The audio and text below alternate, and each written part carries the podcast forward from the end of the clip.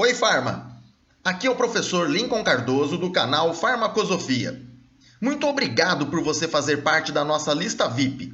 Esta iniciativa inovadora do canal Farmacosofia já é um sucesso em todo o Brasil.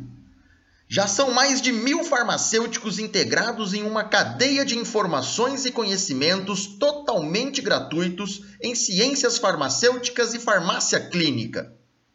E o assunto deste podcast de hoje é interação medicamentosa.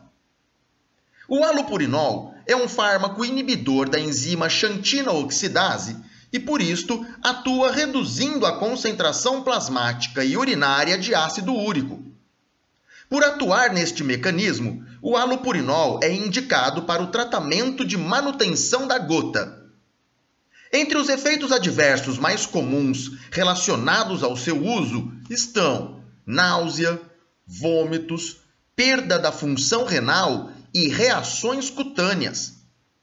Estas reações cutâneas podem ser pruriginosas, maculopapulares, às vezes escamosas, às vezes purpúricas e raramente esfoliativas.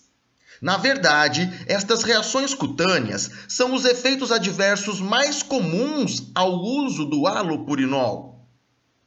Estas reações adversas de natureza cutânea podem ser aumentadas ou agravadas em pacientes que utilizam o halopurinol e também fazem uso de fármacos antihipertensivos inibidores da enzima conversora da angiotensina.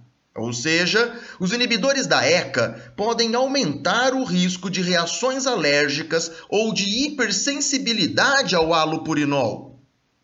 O mecanismo desta interação não foi ainda bem esclarecido, mas é importante monitorarmos o paciente que faz uso desta combinação de fármacos para que possamos intervir ao menor sinal de alergia ou de hipersensibilização. Esta monitorização deve ser feita por um período mínimo de cinco semanas após o início da associação medicamentosa. Uma possível conduta no manejo deste caso é a substituição do inibidor da ECA por outro fármaco da mesma classe, ou ainda substituí-lo por um fármaco de outra classe, como por um antagonista de receptor da angiotensina 2, a exemplo do losartano ou valsartano.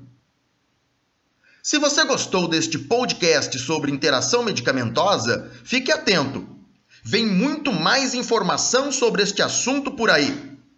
Muito obrigado por nos acompanhar e até a nossa próxima transmissão pelo canal Farmacosofia.